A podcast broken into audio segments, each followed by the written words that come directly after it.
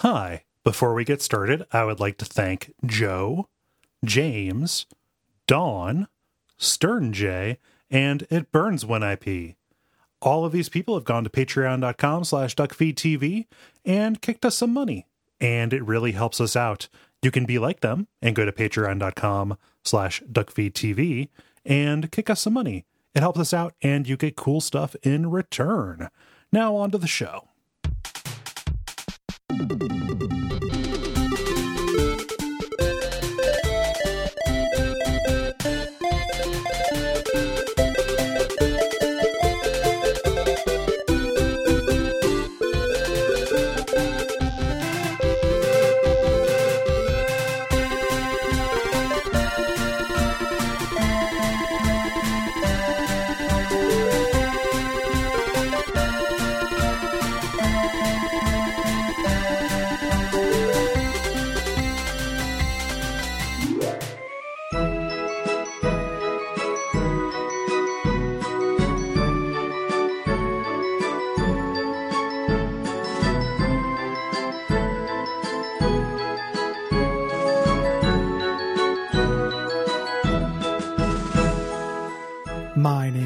Butterfield, My name is Cole Ross. and you're listening to Watch Out for Fireballs. It is a Games Club podcast. And this week we are talking about Roller Coaster Tycoon Classic, which is a management sim developed by Origin8 Technologies and published by Atari for the PC and mobile in 2016.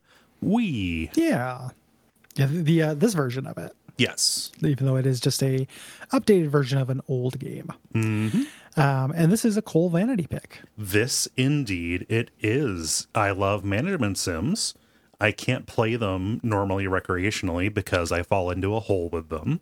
Uh, But by making hole. it, yeah, by making it into work, I can indulge my uh, compulsive play, um, and that is good to do every once in a little while.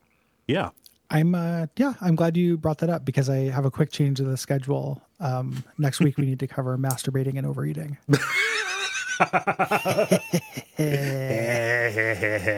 Hey. Um, yeah, staring at a, a box of mini Nilla wafers.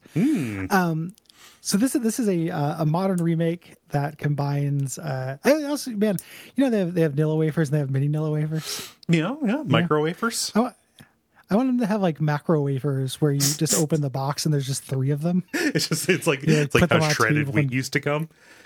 yeah, like or like you cut them into little pie slices.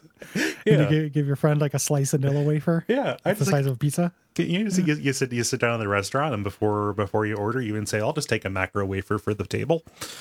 Yeah, exactly. Be nice. Serve Yeah. the first slice. Yeah, Um, so this uh, roller coaster tycoon, not the macro wafer, copyright, patent pending, patent pending, TM, TM. Uh, is a uh, modern remake uh, of these games that combines the mechanics, rides, scenarios of Roller Coaster Tycoon one and two, uh, which came out in 1999 and 2002 respectively. yes. And this whole series is about building and running amusement parks of various sizes and kinds. Uh, but there's this big focus on kind of this really crunchy physics sim roller coaster design.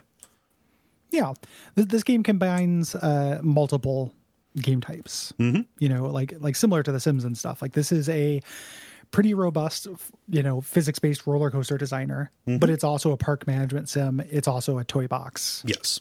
You know, it, it's it's also a series of challenge scenarios. Um, it does not have a story to it, so this episode is going to be covering those different aspects rather than talking about the story. So, talking about your goals, the systems, um, how the systems interact, uh, things you do to meet those goals, etc. Um, it's good that there's a caveat in here because I uh, know this game less than you do, and both of us know this less than uh, the internet's greatest weirdos. yep. Uh, as will always be the case, there is always somebody who is more dedicated and knowledgeable than you. There are people who have broken this game apart. They have bent it over their knee like the, the they were Bane, and the game was Batman. Um, and they've even gone down to like the code level uh, to examine what happens and why. We are not Oh, yeah. that. I'm not even approaching that. Like I'm pretty bad at this game when it comes to like beating the scenarios in a deadline and stuff. It's a very difficult game, you know. Yeah. so, uh, you know, understand that this is more of a kind of survey. There are so many resources, entertaining resources, even um, to uh, kind of understand some of the deeper mechanics. Gary, you brought somebody to my, to my attention. Uh, it's a YouTuber named Marcel Vos, V O S, uh, who does these really great in depth analysis videos. Just incredible stuff. Am- amazing. Uh, he's the the YouTuber that's featured on the recent Noclip documentary about uh, the series. If you want to check that out, Yeah. um, just incredible stuff. Yeah. Uh, just very calming, relaxing voice, like huge Townsend vibes. But if Townsend was about roller coasters, Yep. in terms of just like the relaxation, yeah. um, and just pointing out just endless weird quirk upon weird quirk. Like I was watching some of those videos today just to review, and did you know that the length of your mini golf course is dependent on the first person who uses it? so if they suck at golf and have to walk back and forth between holes, that determines the length of the course for everyone who follows behind them. oh no. So so like it's they so weird. they set the par or something like that? yeah, they, they set the, they set the length. It's Yeah. like physics. like that is the whoever is the first person. Everyone has to like go for exactly as long as they did. Yeah. it's very strange, um, but absolutely exhaustive. Mm-hmm. Uh, my favorite video by Marcel and my favorite like stunt thing that he did was create um, a roller coaster that's more than 100 years long. Yep. Um, Take that, Mr. that Bones is, Wild uh, Ride. Yeah, it's, it's, it's like the, the Mr. Bones Wild Ride, but like way, way, way harder. like the the it's such a funny little bit. We'll talk about that when we talk about roller coaster design. yeah, yeah. Um, a little bit. And Mr. Bones Wild Ride is also incredibly funny, yes. which is one of the things you may know Yeah, from yeah. uh, from this, even if you haven't played it. Yeah. Um, so those two caveats aside, also this is probably going to be a bit of a shorter episode. You know, it's not like we are hitting beat by beat through a very complex story or anything. We're just going to have fun with it, uh, like a nice, Yeah. fun day at an amusement park. What's it's fine. It's you know similar to like a Sims thing. Yeah. Like these kind of games are. They they are just this pile of systems, but it's fun to dip in and, and have that experience with them, just because it doesn't have a story structure. Yeah. you know i i you know i always always pushing for for the show to cover anything Mm-hmm. um you know i don't see why this should be different Yeah. No, I, I, Um, I, I'd like to do more management sims in the future. Shit, man, enable me. yeah, yeah like hey well let me introduce you to my friends the herbs um, on the ds um the uh so what uh what is your you picked this what is your history with this uh this game in the series Yeah, so this is never this is a game I never owned. Um, it was running around on PC kind of prior to when I had a PC that was good enough to run it. Um, Instead, this is a game that I uh, played at friends' houses. Uh, like this was just like a game that would attract a crowd. Like, oh, guys, I got Roller Coaster Tycoon. Do you want to come over and play? You know, design some design some roller coasters. You know, see how it works um and because i am the stick in the mud that i am like had had had fun uh making death coasters and stuff like that. You know i'm not made of stone. Everybody wanted to kind of just always you know mess around with the track editor you know which is a fun collaborative thing and you can sit down and you know say oh yeah maybe a loop there. The, the secret is always a loop there it doesn't Yeah, matter if you get stuck more loops. loops. Yes. Yeah. Uh but i was really super interested in just like letting the park run and seeing if i could make it profitable and stuff like that. So i was a Well, real that- yeah. i was a real piece of shit 14 year old i was a business monster already. Um Well, you, want to do the sim part of it. Yeah yeah. You know there, there- there's fun to be had there. Yeah it, it just it scratched an itch that like SimCity had scratched before it and you know theming matters right? Uh it, it counts for something. It's fun to like build an aesthetically pleasing uh varied amusement park experience right? Mm-hmm. and watch numbers go up. Yes. Yeah. Know always numbers. Yeah. I uh, I played this, but I got it confused with the Bullfrog. Oh theme park. yeah. theme park. So theme park was the one I played a lot more of, and I got them mixed up. Mm-hmm. i played a lot of that too. Yeah Yeah, uh, and that was the one I had most of my history with. This I played uh, when Roller Coaster Cla- Tycoon Classic uh, open source. Oh, yeah. first kind of stormed the internet. Um, but I am was way rustier at this and way worse at it than I thought. All of my memories from theme park did not transfer over because they're pretty different games. Yeah, yeah. Um, and uh, I am just such absolute dog dick at designing coasters. yep. Um, so I uh, like um, you know not to not not to shirk my responsibilities. I only did a couple that I tried to make. Yeah. and spend most of my time building cool looking parks. Yes, same same here. Honestly, like I, d- I did enough to feel like I could understand the system, but it's a very specialized skill. We have a whole section talking about it, but like you know, it is a good thing that they offer you such a wide variety of kind of pre-made, uh, including lots of like real life coasters from Six Flags. Uh, it's yeah. crazy that the developer still had the license for that. They didn't have the uh, the Six Flags that I used to go to. No, Uh, Six Flags Great America uh, is the name of the one I went to, and I was really hoping it'd be there because that would be, you know, that probably would have sent me into a, you know, like a one of those those dolly shots where I get closer to the camera, but the background gets yeah, further away. we call that a. Hitchcock push pull. Yeah, I would have got a push pulled by it. I would have just been like, "Whoa!" uh, thinking about that. Um, the uh, so they didn't have that, but they did have a bunch of them that are fun to look at, uh, and that kind of obsessive, like uh, kind of attention to realism and appreciation uh, for this, like just permeates the entire product in a way that's really charming. yeah, yeah. You know, roller coaster and theme park enthusiasts uh, are are pretty fun. This is a special kind of dorky Yeah, uh, that I think is very sweet. agreed. Even though I Oh. don't like theme parks and roller coasters in general. I never cared for myself. I don't like cake. yeah, I just like the pictures. now this is a Lady Baltimore coaster. no, I've always gotten The, uh, motion sick super easy, easily, and also I don't like being hot and standing in line on concrete. Oh, you don't like being dehydrated? Yeah, The um, I uh, you don't like the smell of suntan oil and like sweat and diaper. yeah, just banana boat and the tang of fresh vomit. Yeah, Yeah. Mm. um, and the vomit of fresh tang if you go to the tang hut. Um, the uh, I I love actually love theme parks and I love amusement parks, but I also develop motion sickness uh, probably when I was about thirty or so. Yeah. Started getting motion sick pretty easy, and uh, so I just like going there for fakey environments and walking around. yeah, yeah. Uh, even though the last time I went, I went to Universal Studios, I did the roller coasters there and had a lot of fun nice. um, the uh, the trick for those was me just uh, realizing, okay, nausea's coming on. I have to lock my eyes on something, mm-hmm. and then okay, nausea receded. Yeah. Time to let myself get shaken up a little bit. Yeah. It, it- it's one of those things when you grow up in northern Ohio, you're really expected to love roller coasters because you're so close to uh, Cedar Point.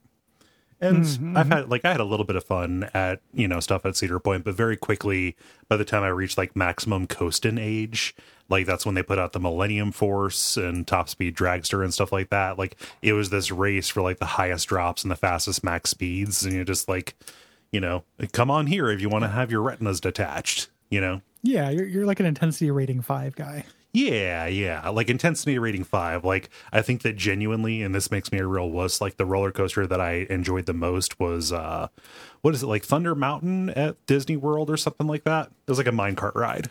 Like that rules. Space Mountain. No, it, it, it was like a like a Space mining theme one. There's Space Mountain, Okay, uh, which was a little slow for you me. mine in space.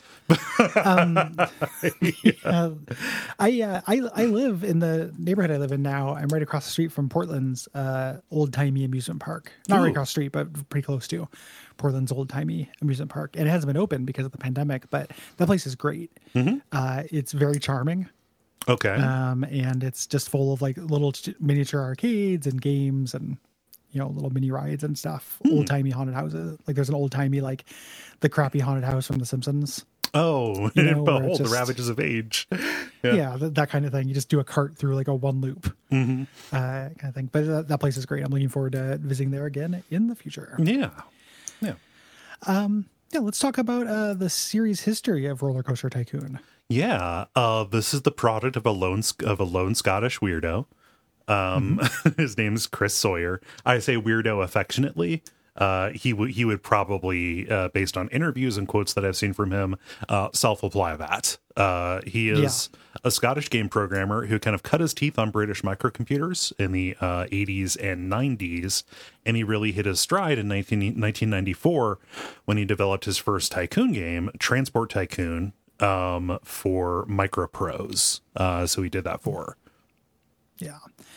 Uh, and I played a little bit of Transport Tycoon as well Mm-hmm. uh, when I was younger. Um, it's not, it was, it's not like I maybe I accidentally played Bullfrogs like bus, and that's what I think I played. Yep. But but I think I played uh, Transport Tycoon, um, where you maintain public transport infrastructure, uh, moving people and goods. Mm-hmm. It's very singular as a game idea. Yeah. And uh, just real quick, we're gonna say tycoon a whole bunch of times. Yeah. That's real weird. yeah. That has you know different kinds of con- connotations now. I feel like, Mm-hmm. um, you know, also uh, it's just a silly word. It is, yeah, yeah. De- definitely. Uh, what, what, what was it? Linguistically sated, I think, is the name for it. It was brought to my attention uh, by Yeah. Adam, by Adam Bucheri, uh, who, who, who texted me there, who uh, replied to a tweet about how weird the word tycoon is. Yeah, Um, so that game was a huge success. Mm-hmm. So that resulted in Sawyer getting uh, some money. Uh, he took some time off, and he took that time off to travel through Europe and the United States, uh, going through amusement parks. Yeah. because he loved roller coasters. Yeah. Well, he he hated roller coasters, but by the time he got finished doing this trip, he he loved them, at least according to his own uh, kind of description. Um, yeah, but you know he kind of he kind of developed an appetite for them uh, and decided hey roller coasters not that different than trains i think my next project is going to be a theme park sim and i'm going to call it white knuckle and then very wisely before it comes out i'm going to not call it white knuckle yeah, white knuckle. It sounds like a, a horrible parlor game or something. yeah. Like so, so- something that, that if you go to a boys prep school they do you on the first day. Oh no. Um, so the, the development team of this was very small. Uh, chris sawyer was the the sole designer and programmer uh, basically which is absolutely wild. Um, the graphics created by simon foster the sound and music created by allister brimble great name. Just just the just the most scottish name i could think of actually. Really really good. It's like oh it's, it was the sound and music was done by a cartoon squirrel. Uh, the, uh, so it, it's and he did 99% of this on his own in assembly language Which uh, is- which is apparently very impressive it's ridiculous. So um, that's a low level like uh, uh, computer language. I- I'm only barely literate in this kind of stuff, but like you know, the lower level the computer language, the more like directly you are speaking the computer's language. So like assembly, it's not quite ones and zeros. You know, that would just be like machine code or machine language or whatever. But like assembly is, it would be like how you program um like uh, like manufacturing robot arms in the 1980s is is what is what that would be. But it's like you are uh, kind of manually moving stuff around between like memory registers and stuff like that. Uh, so you know, most developers in like 1999 would be like working on a, a, a hip new a hip new programming language called C++. And Sawyer was like, "Hold my beer! I'm going to make this run on damn near anything." So, really It impressive. had, it had tons of knock-on effects. Like not Yeah. only like when they when they took it over, they were able to make it run on almost anything Mm-hmm. because of this. But also, uh, it looks good and moves and is very complicated, and it doesn't affect performance yeah. uh, because of this. You have so many So moving parts on this thing. and it's it's like pretty stable and low on glitches because of that. So, Mm-hmm. you know, big part of its success. Yeah. Yeah. Uh, so he had some friends and family play test the game, uh, and he decided, all right, I've got something here. Might not be ready to sell, but I will uh, make a, uh deal with Hasbro. They're going to buy this thing. Uh, they're going to make sure that it gets a proper uh, testing cycle and a proper release. And it was massively successful. Uh, he ended up making $30 million in royalties, which is Great. unimaginable. He also, I mean, we're going to talk about this. He also retired to the offline colonies, which like I admire so fucking much now. Yep. The uh, he didn't begin the Tycoon games. Um, Microprose published Sid Meier's Railroad Tycoon, which probably just really burned his biscuits as a transport tycoon guy. um, the uh, and this kind of became a way of describing uh, building management sims. Um, there's kind of two ways: either tycoon at the end or sim at the beginning, Yep. And those are the two different ways you can describe this uh, this genre. it became a way you could title your game to make it seem like uh, it was also made by the competent developers who made uh, that other game you really liked that was really popular no, this isn't shovelware. yeah. Yeah. And they just flooded the market, most of them being of, you know, really mediocre or bad quality. Like Zoo Tycoon is good. Uh, but that is like the only one that I know of that has like a really good reputation. Um, Donald Trump uh, got a video game uh, proving that he's fucking inescapable. Donald Trump's real estate tycoon in 2002, at the nadir of his career, uh, where he should have Yeah. stayed. Yeah, but Should should have yeah. Any anything would have gone great there. Yeah. The um I wonder if like the all the MAGA chuds and shit know about this and got really into it. Like there's a bunch of like, you know, based Pepe on YouTube who's doing you know, who's the Marcel Vos of Donald Trump's real estate tycoon. yeah, you know, play. Um, this trend mostly ended in the 2000s. Uh, these some non or you know some kind of like lower tycoon games trickled in afterwards, um, and ended up like landing a lot on mobile actually, yeah, yeah. um, which which ties into the story as well. Um, so there are two expansion packs released for the first game, which featured new scenarios and ride types uh, back in the expansion uh, days. And Sawyer took what he learned from the first one and developed Roller Coaster Tycoon fairly quickly. Um, this has more features, more rides, but it keeps the same basic uh, thing. You know, the same basic simulation. It's just the good version of it yeah, uh, yeah. basically. And like he's been, he's said on record, like, "Hey, I made the version of this I wanted to. It was Roller Coaster Tycoon 2. Yes. It's part of why I stopped the genre because I did as I did the I achieved my vision. Yeah. I climbed the hill I wanted to climb. I'm really proud of what I did, basically, which is uh which is admirable, right? You know, get, get get there and then hand it off. Uh, unfortunately, you hand it off to a bunch of people who are going to a run it into the ground, yeah, and also uh, stiff you out of a bunch of money. Uh, Sawyer fell out fell out of the industry for a very long time uh, after this. He, uh, you know, kind of gives two reasons for this. One, he was disenchanted with just the absolute prevalence of violent games. Uh, you know, didn't like that there were so many shooters out there. Um, and also he was in a bitter lawsuit um, with a bunch of people. So the tyco- the roller coaster tycoon brand uh, changed hands very frequently between um, Microprose and Hasbro and Atari. Uh, somewhere along there, uh, he stopped getting money from it and like, hey, I should probably still be getting money from this. And it took an awful lot of uh, time and uh, resources to straighten that out. So the uh, these got worse and worse, uh, and the reason they got worse and worse is because they were just kind of passing the uh, the name back and forth, the brand back and forth between these different uh, different companies, and making crummier versions of it. Uh, Roller Coaster Tycoon three came out in 2004, and Sawyer was only a consultant on it.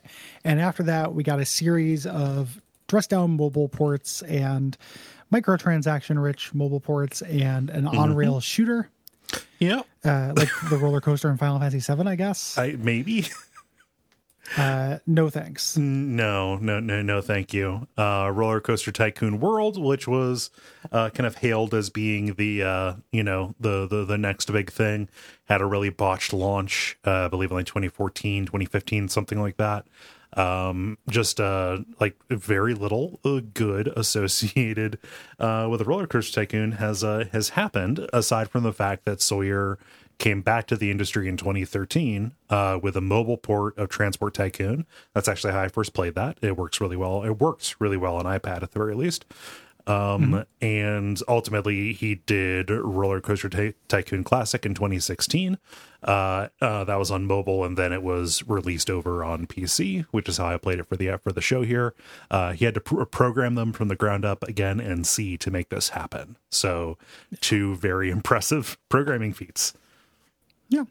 Uh, we mentioned uh, Roller Coaster Tycoon uh, open source version, uh, our open RCT 2. Came out in 2014. Um, that is a great way even to play this. You know, instead of playing classic, like it was good that we supported the, you know, supported the the devs and gave them money and everything. Uh, there are a lot of quality of life things in Open RCT two Yeah, that I missed. Uh, this yeah. and uh, the uh, the company that made Roller Coaster Tycoon three, the team rather, uh, went on to kind of redeem themselves. Roller Coaster Tycoon three is not supposed to be very good, but they released Planet Coaster in 2016, and people love that game. Yeah, it's like a real passing of the torch kind of moment, actually. Um, Yeah. and I fired it up, and it's good. like it's you know nice to be able to navigate in 3D uh, and actually be able to see what you're doing. Yeah, yeah, I uh, I believe it. I have not played played Planet Coaster, uh, but I am interested. Yeah, So the classic WAF uh, thing of me being like interested right now and then probably not having time to get to it before I move on to the next WAF game. right, right. But right now it's like, ooh, you know, I, I still want to Me just- design some theme parks. Yeah. yeah, me just staring at the like spiritual successor to uh, uh, what is it, Dungeon Dungeon Maker, Dungeon Master. Oh yeah, yeah. That uh that just came out here recently, didn't it? Yeah, Keep, what- what Keeper of? Story or something like that. Yeah. Yeah, Dun- Anyway. Dungeon Keeper is what you're thinking of. Dungeon Keeper. I'm sleepy. Yeah. No, that's fine.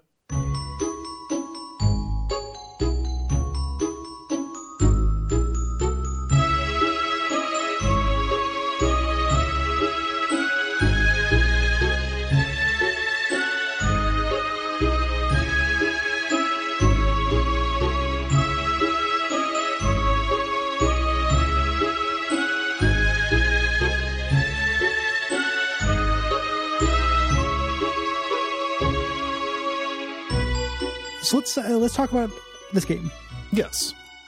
Let's Um, get into it. we should talk about what the game looks and plays like because this is going to be something that you know be the first thing you notice but also it's going to kind of be uh, maybe a barrier to entry uh, because it was outdated even uh, at the time that it came out you know the original one came out in uh, uh, 1999 uh, and games were moving to 3d at that time and this is very much you know it's it's a 2d isometric game you know like everything is rendered as a sprite view of a uh of a 3d object that you can you know rotate 90 degrees but sometimes and in fact i'd say more than half the time if you're building in a crowded park uh you're not going to be and, and no view's going to show you what you need to see that that is my number one thing that interfered with my enjoyment Yeah. of my time with this where like i would put down a coaster and sometimes legitimately be like where the fuck is the entrance to this?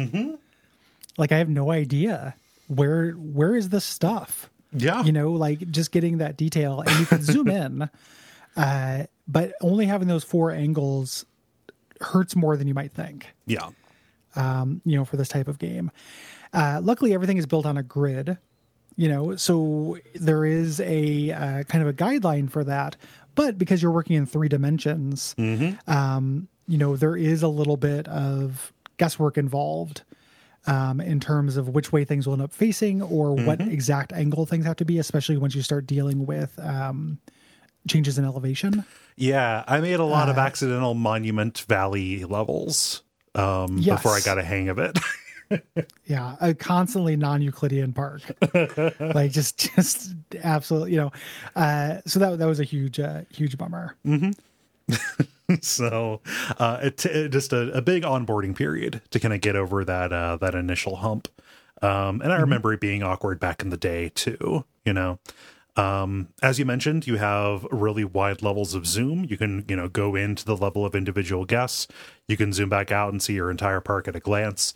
Uh, like no resolution is added. Like at the highest level of zoom, you have big blocky pixels. You know, which is you know which is fine uh you know but like we said foreground uh, objects get in the way um and that is a problem with uh varied terrain. Like you said elevation problems end up being a thing.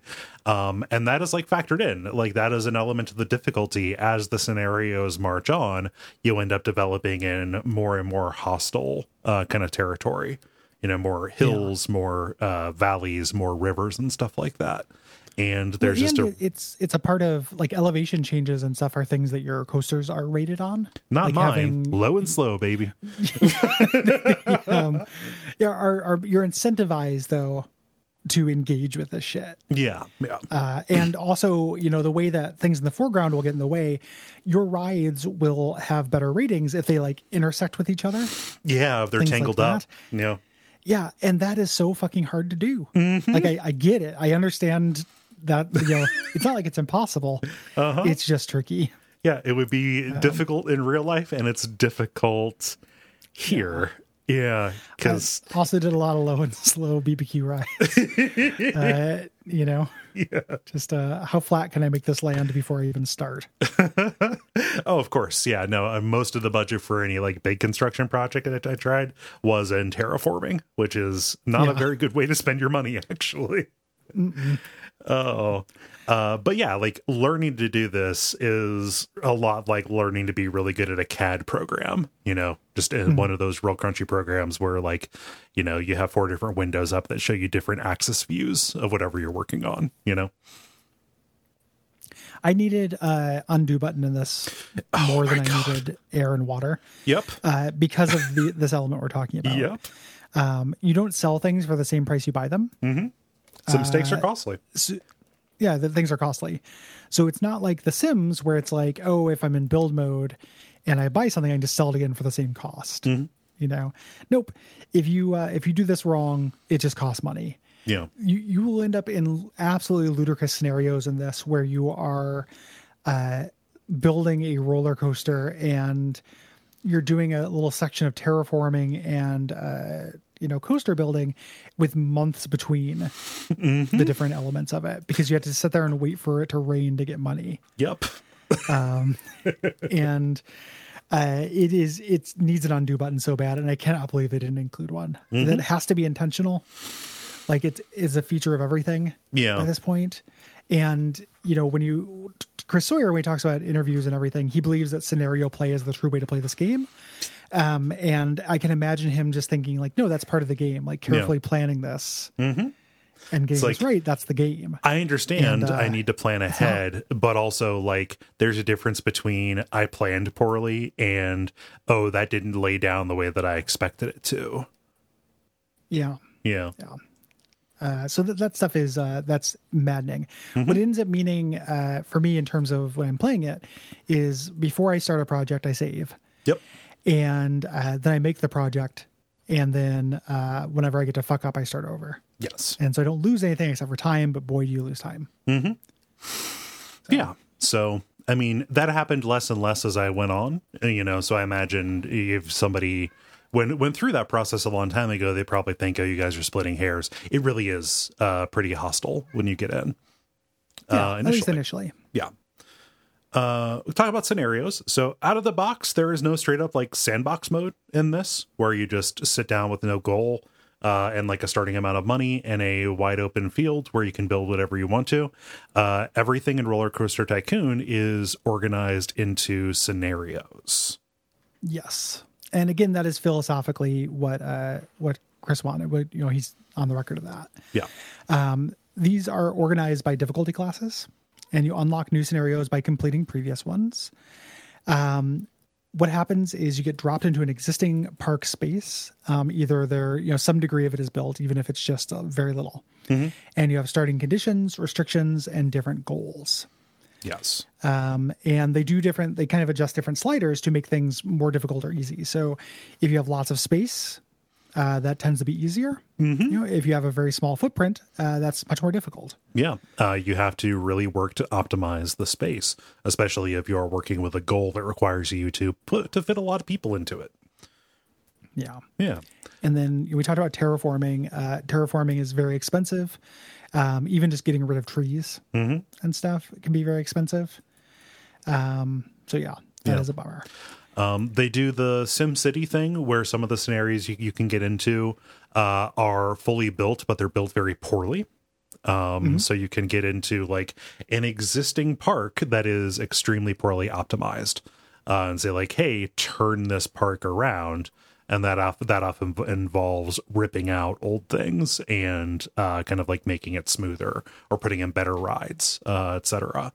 Um, I I thought that I would not care for those, but I actually do like them. It's a little bit like, oh yeah, like rewriting is fun.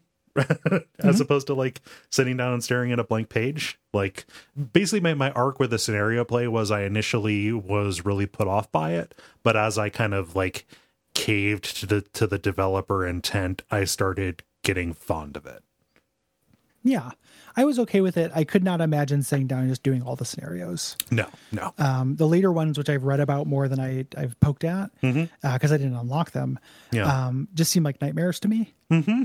you know, and it the way that this is, I definitely engage with this more as a fun expressive tool than as a challenge. Yeah. Uh, is is kind of how I I want to play with this. Yeah. Um, when they do those scenarios, there also can be these different restrictions in terms of that expensive shit you can do. So you might not be able to take down trees, Yep. you know, or alter the terrain. Like this is a special hill. you know, don't don't terraform this. Veterans are buried there. That kind of thing. Right. Or like you can't tear you can't tear down Old Woody. That coaster's been here since the turn of the century, and it's this like garbage death trap that requires fixing every ten minutes. Right. Just a just a real sap, uh, especially if it's an older coaster and it's gigantic, uh, taking Yes. up space and stuff like that. Yeah. Um, yeah. So like just I was impressed by the sheer number of ways that they could complicate your life. Oh, even, yeah. even before you get into the into the goals and stuff. Yeah. Um, these goals, you know, each scenario has its own goal, Mm-hmm. and you'll usually have a, a deadline. Um, not always. There are ones where you have all the time in the world. You just have to get there, Mm-hmm. but they have other th- restrictions to make that difficult. Um, and the, you have a season. You have years, but you have years that you go between uh, March and October because you know they're not open during the winter. Of Mm-hmm. course. and you usually have a certain number of years uh, for this. Yeah. Um, and these these goals uh, can be things like having a park rating, which is an overall score that uh, takes the whole park into account. That's really tricky. Um, this tended to be you know fairly reliable to me. uh, Yeah, yeah. Uh, a certain number of guests, which was real tricky, Yeah. uh, depending. Um, or a certain park value, which is the cost of everything that's built in the park. Yeah, uh, those ones usually involved me uh, just panic buying a bunch of stalls and a bunch of like Yep. thrill rides at the very end. Like it doesn't matter if they're connected and if people uh, ride them. I like uh, Papa's got to get over that. Got to get over the three hundred thousand dollar mark, baby. Yep. So this, this money that I have in just liquid form is now going to become in haunted house form. I'm just going to put 20 haunted houses off the map, Yep. like out to the side. Yeah. Oh man, it's the next big thing. Uh, buy buy, buy the dip. Yeah. Yeah. The uh, man, haunted house designer, Oh fuck yeah! haunted house tycoon. Please, please and thank you. Yeah. Little first person walkthroughs and stuff. Shit, Yeah. you just came up with a really good idea, dude. TM, TM, TM. Sometimes when I say an idea like that, somebody just tweets me and is like, "Hey, somebody's already done that, you dingus." So that's what I'm hoping for now, Yes, please. minus Let- the dingus part. let- of course, there's no need to be rude. um, yeah. so you you also start with different amounts of money. Uh, sometimes it's in loans that need to be repaid with interest, uh, and the payments are made automatically uh, each month, uh, causing a drain on your net profits. Uh, Yeah. So Yep. you know, just you always want to be mindful of your overhead.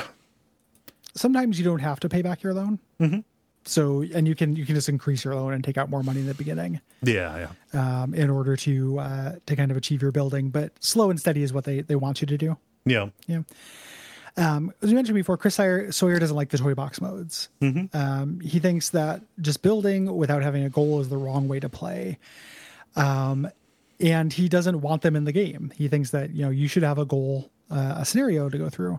Um, he spent a lot of time trying to thwart ways to hack endless modes into it. Yeah. um, but these you know always failed these these sort things. Um, and this ends up not actually mattering that much because when you achieve your goal you don't have to stop playing. Yeah, yeah. so you can just keep going if you want to keep your park going and keep expanding it. There's also an early scenario that is basically an empty park. Yeah. Um, so The- that's the closest thing to just kind of a build your own fun section. It just also has you know fail conditions. Right. Least success conditions which you can safely ignore um, unless you get too super worried about uh, a game yelling at you after you've played it for 40 minutes. yeah yeah. yeah Yeah. so So let's talk about kind of uh, your goal as you begin designing and laying down your park. I kind of have laid out uh, kind of a broad uh, kind of flow of things that you should be concerned about, ultimately ending with uh, developing your own coasters and stuff. But uh, you know that, that that's that's kind of dessert. You like you need to start thinking about your guests and stuff yeah you know, starting with the basics of the park. You have an entryway, and the guests will start arriving through there. Uh, the rate at which guests arrive uh, depends on a bunch of things. Uh, depending on uh, like whether you've added new rides, whether you have a uh, uh, marketing campaign. Advertising campaign. Yeah, which they ooh they really nestle it away, nestle it away in there like Canada. Yeah. Yeah, you, you have to you have to use it. There's that one late game scenario where you can't advertise. Mm-hmm. Um, I was watching a guide on how to do that, and that is such a wild idea to me. Where there's a roller coaster, there's like a theme park out there that's super popular, but there are no advertisements for It's a it. speakeasy. You just have to know. yeah, like like a white knuckle speakeasy. You know, Oh no. yeah, that's what happens on the second day of the children's boarding school. Gotcha, gotcha. um the uh, so there'll be there'll be different types you know you still have to always attract guests um when you start off you'll and you're doing scenarios you tend to be in two different types of parks um, either charge for entry or charge per ride um charge per ride is a lot easier yeah. uh, i found um and you can pause things to get a look at the lay of the land but you cannot build while you're paused um, which again is very tricky. I understand the the point of that decision to make this more gamey, Yeah. um, but it makes it hard. Yes. Uh, so I Um, found myself to riding the out in your pause throttle quite a bit. Oh yeah, you want to be planning in your head. Mm-hmm. A lot of this. Um, so you create paths uh, that lead to attraction. These paths can go up and down hills. They can extend across extend across bridges or piers. And uh, you need to have enough uh, paths for traffic flow, or else, or else guests will say it's the place is too crowded. Yes. Um, you also can't just make um, big open paths that are too big because guests will get lost as well. so they're they're not smart. No, no. In fact, I mean, they're they're smarter than they used to be. Um, apparently, the Mm-hmm. one of the big jumps from Roller Coaster Tycoon One to Roller Coaster Tycoon Two was in guest AI. Uh, but yeah, Mm-hmm. they can get lost in a two by two square. Yeah, because they get they they, they just make a random choice when they come to a fork. Mm-hmm. Uh, fools. uh, they can also only hold one object at a time, so they can be like hungry and Yeah. they can be eating and then complain that they're thirsty, but they're already holding a hamburger, which is such a funny idea to me. Like, holding a burger. We need to develop a straw that goes through the burger so you can take bites around it, but then sip. Yeah. Mm. Get get on it, modders. Straw.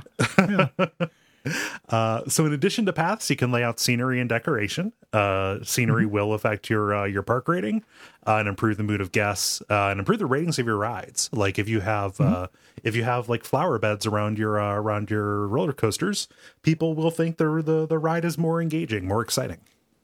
Yeah. Yeah. Um, there's some things that are in that kind of decor menu that are actually really mechanical, though. Yeah. Um, the way that menu is laid out is really frustrating to me. yep.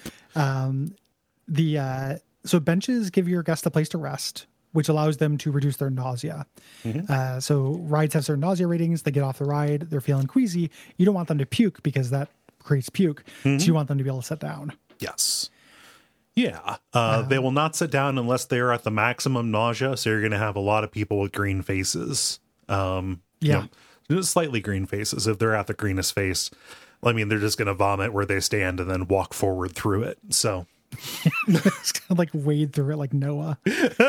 um, um, uh, you also want to build tons of trash cans, just like in real life, because this reduces litter. Yeah. Uh, when I am in a city and I walk like three blocks without seeing a trash can, I get so pissed. Uh, it's so dumb. what do you expect to Do you happen? want me? To, yeah. Do you want me to put this on the ground? Like, I don't want to hold this empty thing anymore. no.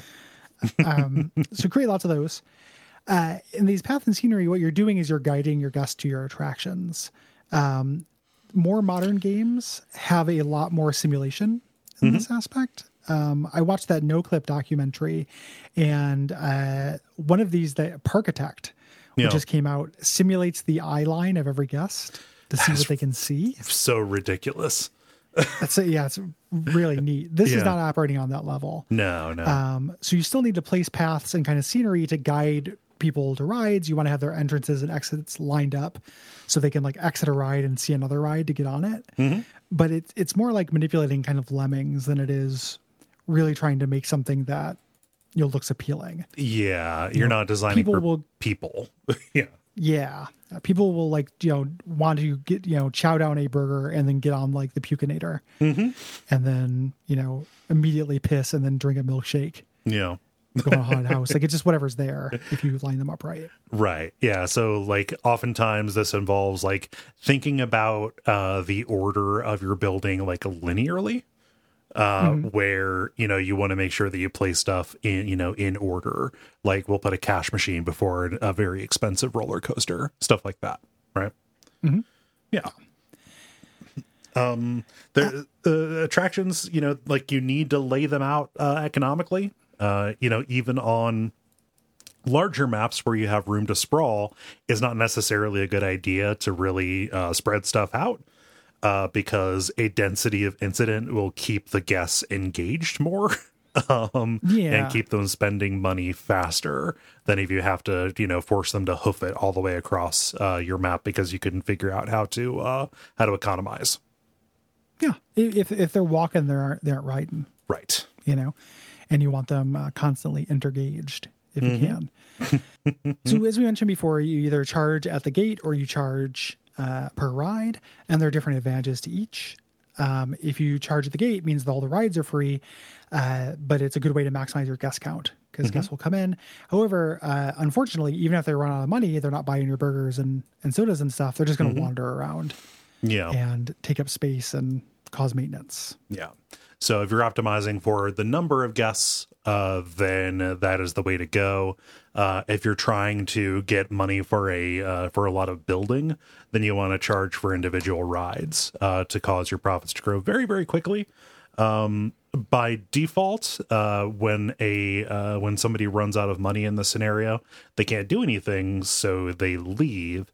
Uh, this was fixed in Roller Coaster Tycoon 2 uh, where you could research and get a uh, an ATM. You could get a cash machine, um, and uh, people were happy they could go and withdraw more money, uh, kind of keeping them around and keeping them uh, profitable. Um, and as you're doing this, you know you want to make sure that you are pricing things uh, at a reasonable point. Uh, generally, the price you can set for each ride is determined by its excitement rating. Uh, we'll talk about those when we get to the rides. But just you know, how appealing is this? How you know how willing will people be to hand over six dollars to ride this roller coaster? Um, and that can change depending on like how long a ride has been around, what its history of deaths is, things like that. Yes, yeah. In general, if something's new and shiny, you can charge more for it. But eventually, you know, those merry-go-rounds are going to cost twenty cents Yes, yeah, in your in your park because nobody cares about them. Um, the uh, prices for uh, goods and food at the different gift stalls uh, have a fixed kind of range you can give them, um, and you can set them to be uniform throughout the park. But there's also a min maxing you can do with this stuff. Like guests will pay more for a map further into the park which is pretty wild. Like, oh, like you know, convenience fee. like I didn't get one at the beginning. yeah, Um, you kind of experiment with this stuff though, yeah, and uh, you know, and you can get a little insight. You're not going blind because we do have a way to look at our guest, which are called peeps yeah. in this game. Yeah. Um, and the guests are simulated at an individual level. Like we said, they're relatively uh, simplistic, especially in their decision making, uh, but each of them has their own wants and needs. Uh, and something that I love, a window that I always have open, uh, is basically the survey says window. Uh, where you know you can see like a list of every individual guest and what they are thinking, or you can look at the thoughts of every guest, which uh, organizes the thoughts that they have uh, from most common to least common. Uh, so this is a way for you to spot problems uh, that you may not be able to see because your your attention is elsewhere or because of the interface, right? Yeah, lo- lo- for me, it was a lot of times during the interface. Like people would complain about vandalism, and it's like I haven't zoomed in on that specific park bench. Yes. you know, to, to see that it's broken. Um, so this allows you to kind of, uh, you know, change your priorities and solve problems. Um, and but these thoughts are also bespoke to an individual guest. So they have a preferred uh, ride intensity and nausea tolerance. Um, so a guest could say, um, you know, one guest could be like, this ride is too boring," um, but that doesn't mean that ride is too boring in general. It means it's too boring for that specific guest. You kind of have to look at everybody and make decisions based on the trend Yeah. there. Yeah. So, you know, just kind of, I, I keep an eye at the top to see if there's a fire that I need to put out. And then just by keeping that window open, you- you're able to kind of notice trends over time. Um, and like if something is working its way up the survey, then you know to, you can get ahead of that before it starts really becoming a drain on happiness, right? Yeah. Yep. Yeah. There are kind of five meters that pop up for these peeps. Uh, they have an energy meter, which is how fast they'll move through the park, and we want them to move fast. Um, and they either arrive tired or get tired from walking. Uh, so this is perked up by giving them food and drink. Yeah. Uh, which is also answered uh, by hunger. Yeah, yeah, Or they've got separate thirst and hunger. See also the discussion about the burger straw. Uh, Mm-hmm. High enough values of uh, hunger and thirst will make guests seek out a food or drink stand, uh, but they can only uh, eat or drink one thing at a time, and it takes forever. And we didn't talk about this in the presentation, but the time scale on this is all messed up. Uh, an individual funny. will spend years and years inside these parks. yeah, even if they're not going on torture rides. But like it, is, it's, it's like basically how people go here for college or something. My dearest Belinda, I am here at the electric fields. It has been six fortnights since I have started eating this burger. Yeah, they are. You do. You go for the slow burger, uh, which I like, the quantum burger. Yep. They also have a toilet meter, which is when they have to go pee pee or poo poo. Uh, and if they can't get to a toilet, they just leave your park, which is polite of them. yep. Uh, so you gotta, gotta build plenty of bathrooms, Yeah. uh, which you can individually name. Uh, which I was having a lot of fun naming those, like you know, the Annihilator, and gi- giving them like coaster names. the cyclone. It's very very fun. UFO explosion. It's just a bathroom. God, I love naming stuff. Naming stuff has an effect on things too. Like if you re- Yeah, if yeah. you rename a ride, people will be more interested in it. Yeah, I got to make the most exciting bathroom in the park. Yeah, you can get you can get an award for having the best bathrooms, like for having really Yeah. good uh, bathroom coverage. It's a it's a golden Yeah. toilet. Yeah, it's great. But yeah, uh, as that meter comes up, they might take a ride on the Annihilator, aka the two stall Yep. that I have near the entrance. Yeah, and you can like people will gladly pay to go to the restroom, but I I, I feel so ethically opposed to doing that. I have no problem charging twenty dollars for an umbrella when it starts raining, but the idea of charging somebody twenty cents to to rock a whiz, it just is so much. vile to me. It's a, it's a, I know those things exist. I I have used one of those when when I was a real little kid. I uh-huh. remember uh, the laundromat that my mom and I used to go to had a pay toilet. Hmm. And it was just it was just wild to see. And she used to my mom would pay for it for her to use it and then like hold the door open so I had to like sync up.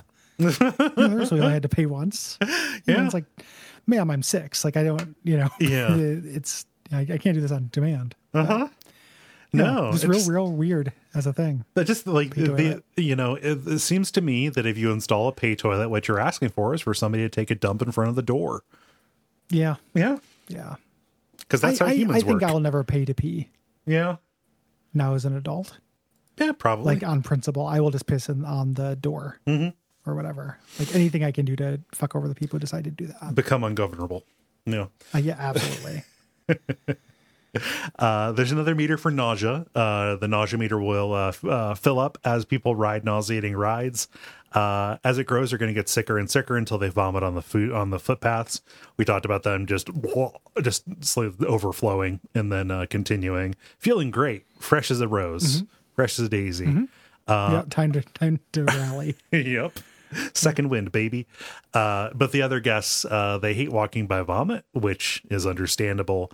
Uh, yeah, so that needs to be cleaned up. Uh, like we said, this can be managed by placing benches around, or Roller Coaster Tycoon added first aid stalls where people can go and have uh, orange slices and water. Yeah. Yeah. Uh, their most important thing is happiness, though. Um, if they get their other needs met, uh, they're riding on rides, they're having positive thoughts about the scenery, they're not, you know, and the attractions, they're going to be happy. So they're going to stay longer, spend more money if they can. And this will have a huge effect on your park rating. Um, unhappy guests will just leave. An extremely unhappy guest who see that there's vomit and, and litter everywhere become vandals. Uh, so they break your benches and shit, and they drag down the happiness of other people around them. Yes. So You can rule your park with an iron fist and choose the order path. you can uh, turn it into a police terms. state. Yeah. You can you can do the law and order Yeah. as opposed to the faith path if you'd like, and just have security guards everywhere to stop this. But Mm-hmm. that is more expensive than just not leaving vomit everywhere. Yeah, yeah. You know, just uh the, the you know, we'll talk about the staff, but the uh something I learned from Marcel Vos is that the uh, uh, uh, oh gosh, security guards and entertainers are ways to treat the symptoms when it's cheaper to uh, treat the core causes, right? Yeah. The, the one thing I ended up having, like I'm not at Marcel Vos's level. Uh, the one thing I had a lot of luck with that I read somewhere was put entertainers near the ec- entrance of your park because they give a little happiness boost to people leaving, which Oh, helps yeah. the park. And that seemed to, you know, that seemed to work to me. Like, oh, the panda's going to say goodbye. That maybe this place isn't so bad. Yeah. I mean, have a panda said goodbye. Yeah. um, there we we talked about how dumb they are. Um, for me, this mostly worked on any time I was trying to build an area and didn't like cordon off every possible way to get there. Them wandering into unfinished areas of the park and then getting off path and just kind of being lost, Yep. like going off into the wilderness. um, and just you have to find them and they're small and you pick them up with tweezers and put them back on the path That's so funny. because you're an omniscient god king in this. Um, they're really, really silly though. yeah. Uh, they they don't go to you know you people go to a theme park. You have a plan. Uh, They do not have a plan. No.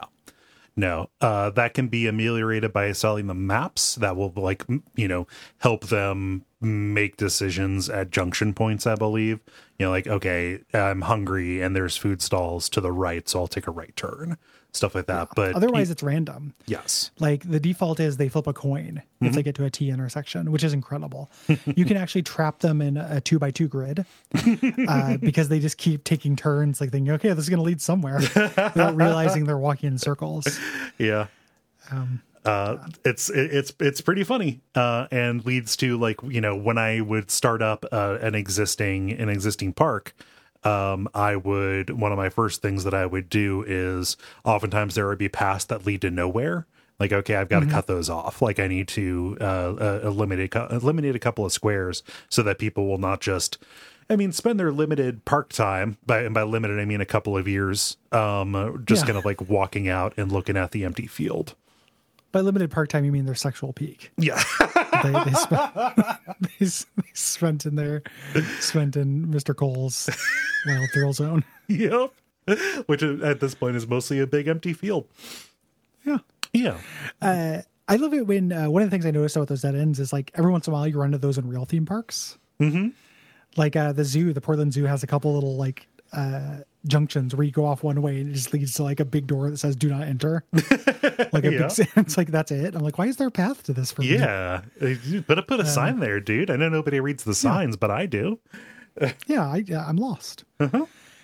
Um, the uh, they also will end up having uh, you know these really really dire needs. So they're like, I'm hungry as hell, and there'll be a burger stand right there, and they just won't eat a fucking burger because they're already drinking a soda, or like their AI tells them that they need to go ride the Devastator or Yeah. something like that. So uh, that will bring down your park rating. Yeah.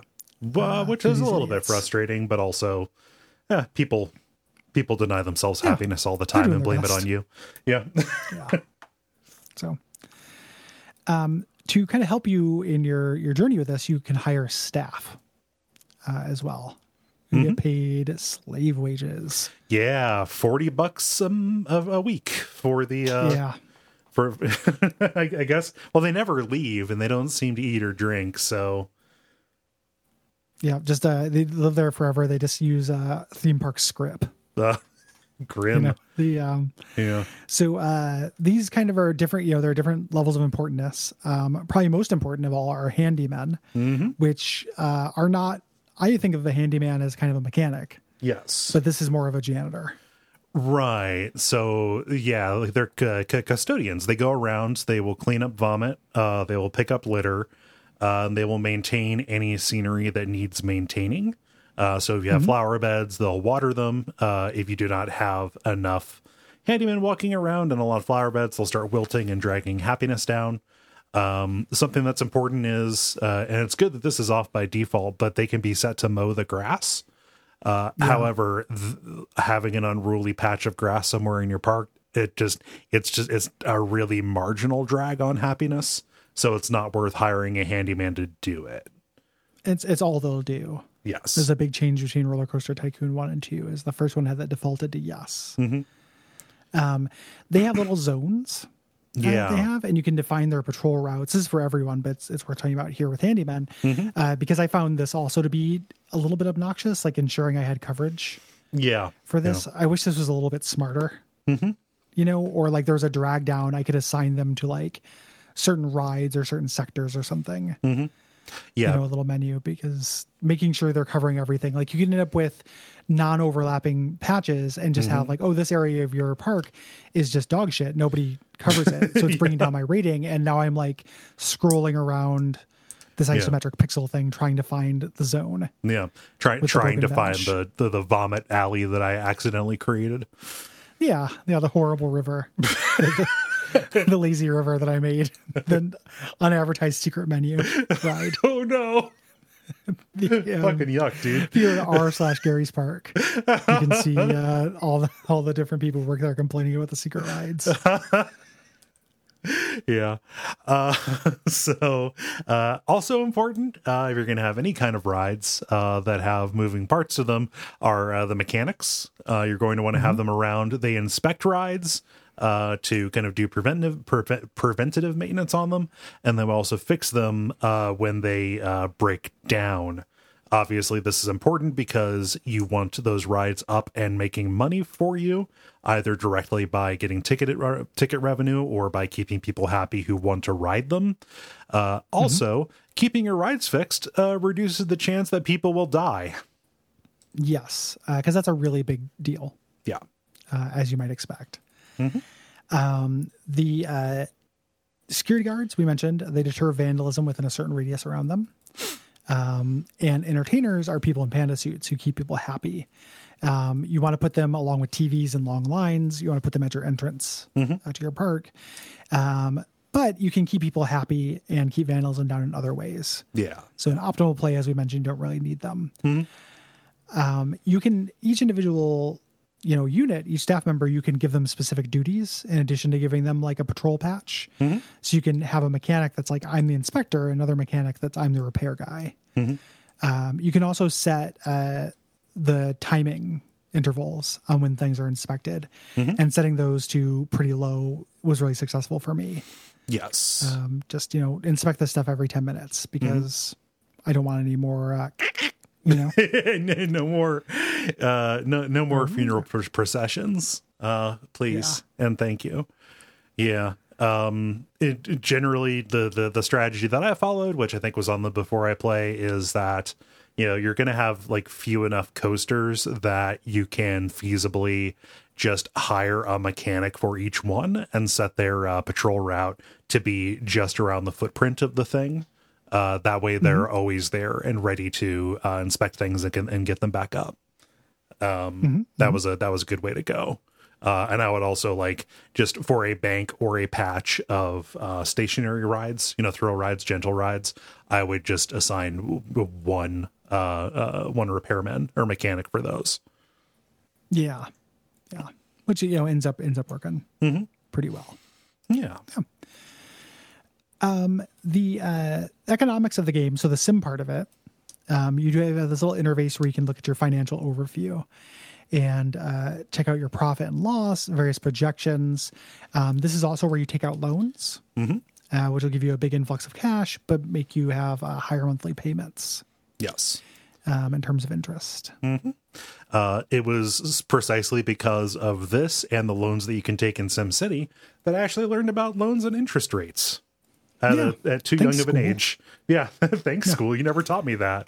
the uh, going with my my you know just wanting to do funny shit in this i was very disappointed like i could not take out a marketing campaign for the annihilator bathroom stall uh, like free tickets on the annihilator or whatever Do it like uh, Um, the, that grocery store, Jungle Jim's, where people go just to see the uh, the the the porta pot that turns into a nicer bathroom when you walk in. yeah well that's, that's what i wanted to do i just Uh-huh. couldn't charge for it and i couldn't do a marketing campaign on it Just to have people be pleasantly surprised by your squeaky Yeah. clean, uh, abundant bathrooms. incredibly thrilling bathroom um yeah marketing campaigns like i was having trouble uh meeting like scenarios that had guest goals without this uh once i discovered this i mean this is always a worthwhile investment right? So you there there are four different kinds you can do. Like you can advertise for your park or a ride, or you can give uh, vouchers for free rides or food.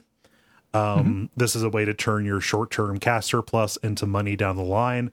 And if I had money, you know, if I if I had the couple thousand bucks that it required over the course of the six weeks, I would always do it because it would always pay dividends. Yeah. There's also a weird quirk in the engine where if you do a two week one, you get a week for free. Hmm. Um, so having one of these running most of the time is good. Yeah. Um, it's a way to breathe life into old rides. Um, it is a way to get people hyped about new rides. Hmm. Um, it is good. Yeah. Uh, you also have a research component. There's like a tech tree, sort of, in this, um, where you decide how much you want to invest at three levels into research in general and what kind of things are being researched just through boxes that you tick. Um, the uh, research happens randomly. So when a project begins, you of the categories you have selected, one of them is rolled up, and a specific attraction within that category is researched. So after a certain period of time, you will research things, and this is, uh, you know, really down to the level. Like initially, things like info booths and stuff you have to research. Um, so getting those basics, getting information booths, getting um, ATMs, things like that Yeah. really really useful and then you can switch it you know if you want to just have transport rides and and water rides you can but really you're going to probably want uh some thrill rides and then coasters and you know miscellaneous Yeah, yeah. Um, and obviously, you want to change this over time as your needs uh, as your needs develop. Sometimes you get you can get lucky and you find exactly what you want uh, at the start, but it is a little bit of a slot machine kind of thing. Yeah which is a weird choice Yes. and there's also the things that are available from the start are going to depend on the scenario as well um, and sometimes those are randomized too so like in a scenario you'll either have a burger stand or a uh, ice cream stand you know uh, unlocked by default and you have to research the other one Yes. Yeah. Um, kind of a final financial consideration here. Some scenarios allow you to uh, expand the footprint of your park uh, in two different ways either by outright buying parcels of land, uh, one square at a time, which is extremely expensive, thousands and thousands of dollars just to add uh, uh, an extra row or column uh, to your park. Or for less money, you can buy construction rights. So uh, your coaster can actually extend out above a particular line. Uh, so if a neighborhood uh, potentially wanted to build there one day, they would just have people screaming over overhead every 15 minutes. Yep. screaming and crashing I never thought about living under a roller coaster before. Care for that. No, just think about all the free shoes and sunglasses you would get. Cell phones are popping. Yeah. This really brought down the, the property values when they installed the the blood curdler Yep. above my my house. So we talked about uh, stalls are are the words uh, or is the phrase they use for like burger stands and various just little one by one things you can pop up. Um, these are things that you use to plug holes to boost happiness and provide a little bit of extra income. And we talked about it a little bit.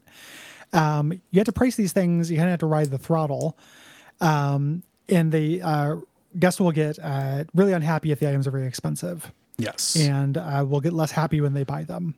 So you know they're not going to love spending money uh, on this, but they will do it. And you also they need food, so you have to manage them. so you know you have the leverage on them submit or starve yeah um for food stalls like i was not able to in any of my research find an appreciable difference between them uh you know No. it seemed like every food stall would eventually make somebody thirstier and every drink stall would make the um would make the toilet meter go up Yeah.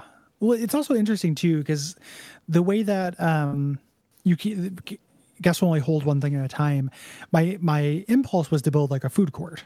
yeah You know, like I, I built lots in this, like built squares into kind of zones. Mm-hmm. But you really don't want to do too much of a food court because No. they can only do one thing at a time. So you really kind of want to spread these out, and it doesn't matter too much what they are. right Like right a bathroom and a food thing mm-hmm. every once in a while yeah you know. Um, there are also some miscellaneous ones as well uh, that are cosmetic things. So hats, sunglasses, and uh, balloons that give you a little bit of happiness and make you a little bit of money. Yeah. Uh, just like there is special scenery that is uh, uh, mechanically important, there are stalls that are really important. We've alluded to all of these, you know, toilets, cash machines, first aid, uh, first aid rooms. The one that we haven't really talked about in depth uh, is the information kiosk, which ends up being pretty important, uh, which sells maps uh, that will uh, make their pathing a little bit less random uh, and allows you to gouge for umbrellas. yeah this this is uh i don't this is going to sound like an exaggeration and with enough time i would have been fine. Um without gouging for umbrellas that is how i passed a bunch of these scenarios. Yep. was umbrella money.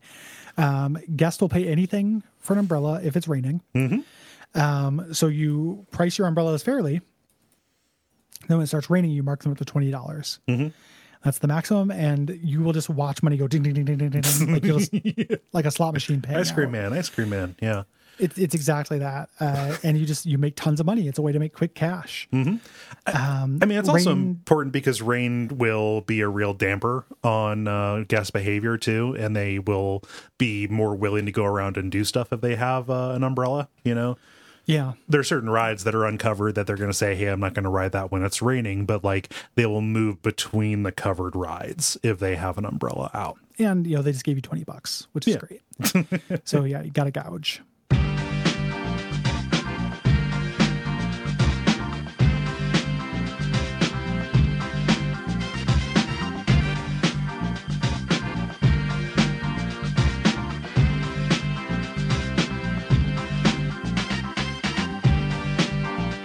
Um, let's talk about rides. Uh, lots of types, several different types. Um, we'll talk about them specifically, but these are the things that are in general about them. Uh, they have three ratings: excitement, intensity, and nausea. Um, you want high excitement, so excitement is always good.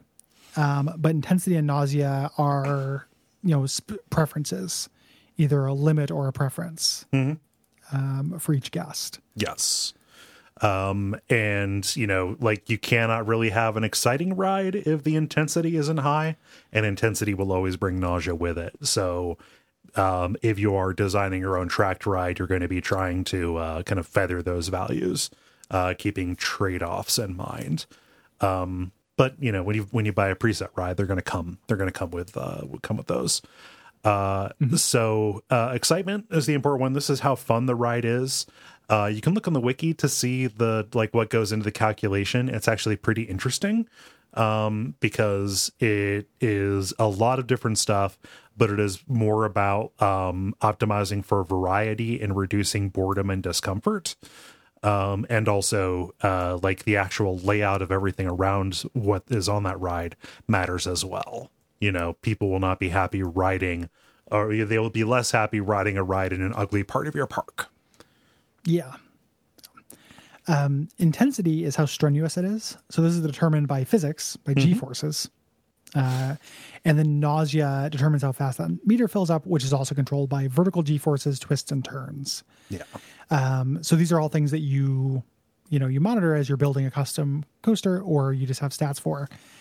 Uh, there are two kinds that we have. We have non-tracked rides and tracked rides. Uh, non-tracked have a predetermined footprint and function very simply. Think uh, merry-go-round, Yeah. you know, Ferris wheel, that kind of shit. Yeah, tracked rides I think can technically be any size and shape, uh, determined by the available space and the money that you can put into it. Uh, these can either be pre-designed or you can use the track editor to lay them out. Um, and you can save those those designs for later as well. So one of the things that I did was just made a very low low footprint, moderate um, mo- moderate excitement um, steel coaster that was relatively cheap, and I just kind of saved that to y- you know use as an early cash cow, right? Yeah, yeah. Having a standard uh, easy ride uh, you can build is really good. Yeah. Um, there are cosmetic options uh, that kind of change how it operates, or and options that change how it operates. So, like the number of cars, whether you want to wait for it to be full, number of rotations, max time in the line, or minimum time in the line, uh, etc. Um, there's also just aesthetic things as well. You can use theming. Um, and this is one of the things you unlock through research as well. So, like if you want to have, you know, the future theme or the minecart theme or things like that. Yeah, I, I love the Um, abstract theme and I love the Jurassic theme. Medieval's The, not the too bad abstract one is either. very weird. I, did, I did medieval for most of the ones that I could do. yeah, Uh, but uh, the abstract theme is very strange. hey, hey, kids, strange. welcome to Tron Tronland. Yeah, just yeah. But daddy, everything here's else is a, is a it's a decrepit farm. Ride, ride the polyhedron. yeah, ride the D12. Um, the uh, and this is this is also where you can put in the name, as we mentioned. There's a little marquee, a little electronic marquee. So like this is endlessly fun to me. Uh, you can also get de- uh, uh, uh, details about the reliability uh, and information about uptime. And set this is where you set the parameters about how often it should be uh, inspected. Uh, it is always worth, uh, you, you know, the the old aphorism: ounce of prevention, pound of cure. Right? and uh, you want to make sure you have a wide variety of rides. Um, you don't want to just build the you know the most optimal ride because there'll be people who like that's too exciting for them. You know, there are going to be people who come to your park who just want to eat burgers and go on the merry-go-round, Yeah, and uh, you have to kind of provide for all. yeah. God bless those wimps. Yeah, let's let's talk about these uh, these gentle rides. Yeah, the rides for the Flanders is, is Yeah, I just want to be. I just want to participate. um, these are uh, things that are non-mechanical, so you get mazes, uh, which don't do. They're Nope. nightmares and they just take forever. yeah, Uh, it's just a way to. It's Don't the maze, the mazes are just a way to keep people uh keep people uh, out of the rest of your park for a very long time. Yep, you spend a couple months in the maze. Uh-huh. It's basically the Lady of Pain. uh, whenever you create a maze in this game, Yeah. uh, mini golf also a trap. yep. Like a lot of these are just you know they're they're not good for you. Mm-hmm. Uh, but things like um like the haunted mansion, you know, haunted house or crooked house, things like that, Ferris wheels, carousels, bumper Mm-hmm. cars. This is all fine. Yeah. Uh, Um, that you know, crooked this- house this is, is a really good investment, actually. Well, it takes no maintenance. Uh huh. You know, it just you don't even have to like have a, a handyman there. Just you put it there and it makes money slowly. Mm-hmm. It's like a like a low yield, high reliability like investment. Yeah. Um, and something that is never worth it, just a constant source of unhappiness. Ferris wheels, man. I love how it's so realistic though, because if you put them for more than one rotation, people like get it bored on it. Uh huh. And that's been like, you ever been on a Ferris wheel that makes you go over it twice? It's like, fuck, man. Well, like, well, you also have to like. Uh, there's the boarding and unboarding process too. So Yep. like, Yeah, not uh, often not worth it. yeah.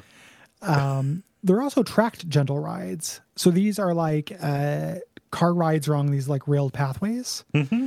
So these are just like little gentle, you know, like the tour, the the tram that goes around the park, that kind It's of thing. It's a small world, but outside. Yeah. Yeah. um it's worth saying that like there are i mean especially in classic which has a bunch of the expansions and stuff there are things that look like different rides but they're functionally the same thing so there's like oh you ride a you, you you ride a car on the pathway and then there's also the bike pathway uh kind of thing yeah Yeah. uh mostly the gentle rides are good for spilling for filling space between larger rides kind of like with the thrill rides Yeah. Agreed. Um, the uh, so you're going to have, uh, as we mentioned, those thrill rides. Uh, thrill rides are really high intensity versions of these. So instead of like a merry-go-round, it's like that pirate ship that goes up and down. Yeah. Um, these are good for money, yeah um, and this is a good way to start. I found. yes You know, like one coaster and then several of these and several gentle rides can keep you going for quite a while, actually.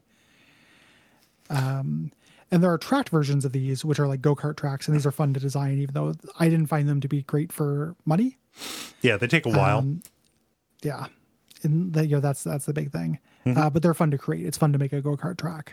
yes. Yeah. Uh, and these will uh, keep the thrill seekers happy as they move between the coasters, um, which is nice. Uh, transport rides, I never really fucked around with them unless they were pre existing on a map for a scenario. Uh, These are like monorails. Uh, the thing that is frustrating about these is that because of the guests uh, and uh, the the way that they behave, they're not necessarily going to plan like get on them intentionally, saying like, "All right, I want to ride the disemboweler that's on the other side of the park." I can hop on this monorail and ride it two stops and get there. They'll just say, "Ooh, monorail." They'll ride it until the until they get bored. They'll get off and then they will um uh, just see what else they collide with when they get off on the on the other side. Yeah, yeah. Uh, it's yeah, they're not very smart about it. No. So I also had pretty poor luck with those, and similar to you, I had poor luck with uh, water rides as well. Which is which is um, weird. I love water rides in real life. I dig me a oh, log oh, flume. Yeah, yeah. um, like a log flume is incredible. Mm-hmm. Um, you know, uh, these were added um, later in the series in yes. uh, Roller Coaster Tycoon 2 mm-hmm. Um, and they uh, they take a long time to ride, and they're hard to make people happy with. Yes, I find. Yeah. So, I mean, on one level, they're just coasters. You know, so some of them can be your log flumes and mm-hmm. your uh, like raft rides or uh, you know dinghy rides. Famously, the dinghies will explode if they fly off of the uh, tracks, uh, mm-hmm. which is mm-hmm. something I'm glad they never fixed. Uh, which which is good. Uh, this can also be anything that you do in a natural body of water. So you can either like lay down bumper boat tracks kind of like a, a water version of the go karts, or just like set up a dock for people to do um, to do swan boats uh, or mm-hmm. you know rowboats and things like that. The problem is these take a very long time. The excitement is generally lower than an equivalent cost um, anything else. Uh, mm-hmm. and they just kind of end up being a suboptimal use of your space unless you're doing it like a role play server and saying this is a water park god damn it well, or you know, the my preferred way to play this game, which was just making something I thought was cool. Yeah, yeah. You know, which which the game doesn't encourage, but like I would, you know, have like a mini golf. You know, I talked about mini golf being bad, but mm-hmm. I would be like, well, if I was going to a, a you know a theme park i'd want there to be mini golf shit dude mini so golf i'd make yeah. one even though it just cost me tons of money is impossible to upkeep and you know took forever to complete same thing with water rides yeah like you know they they don't really work for you mm-hmm. but I thought they were aesthetically fun. Yes. Like um, the thing yeah. that this would actually like the, a thing that they could add, which would make the simulation more complicated, but would give water rides a purpose, is to actually have the weather matter. Uh, right now, yeah. uh, the temperature, uh, as far as I can tell, doesn't seem to really impact people. Um, mm-hmm. But like you know, if, if, people got way too hot riding the regular rides and they said, "Ooh, let's go to the water park portion," kind of like if you were at Kings Island or whatever, or you you know taking the taking the walk from uh, Cedar Point over to Soak City, uh, then that would make sense, you know, for people to yeah, cool Typhoon off. Lagoon. Ooh, yeah. Yeah. Uh, but that's just uh, that's just not the case, and so water rides end up being a uh, an aesthetic cons- uh, consideration uh, because log flumes are good. Yeah, uh, your big money makers and the big selling point here are roller coasters. Um, they're huge. They bring in customers. They make you lots of money. Mm-hmm. Uh, and you can build your own or just choose from a staggering amount of pre-made designs. Yeah, um, um, many of which are based on real rides. You know, mm-hmm. um, and there are different categories of these. So there will be like different subclasses. Like a wooden coaster operates differently than a steel coaster. Operates different from a suspension coaster. Mm-hmm things like that. Yeah. Um, and you can kind of shop through them, uh, like within those individual uh, sub sections uh, for the pre-made ones. Uh, generally, you know, I would buy whatever I, you know, whatever my budget uh, allowed for. But also, you know, some of these are really gigantic, and you might not have an easy space to put them in, right? Yeah. Uh, so you would have to consider, okay, the cost of adding this doesn't just involve the components that go into building it. There's also the demo, right? Uh, you know, getting rid of stuff that's in the way. Uh, mm-hmm. So that is a that is a consideration as well. Uh, but it's a way to get roller coasters into your park that doesn't take you know hours of uh, of planning and fiddling uh, and uh, trial and error and stuff like that. Generally, the ones that you buy are going to uh, are going to work. Uh, you know, mm-hmm. they're going to have their they come with a baked in excitement and intensity rating, uh, and they generally like you, you won't have a suicide coaster. Usually, usually. One of the things I love for the pre-built ones is you can toggle on and off whether you want to buy the scenery as well. Mm-hmm. Um, so if you're on a budget, or if you're going for a specific theme, you can just get the bare bones of it and then design your own. Yeah.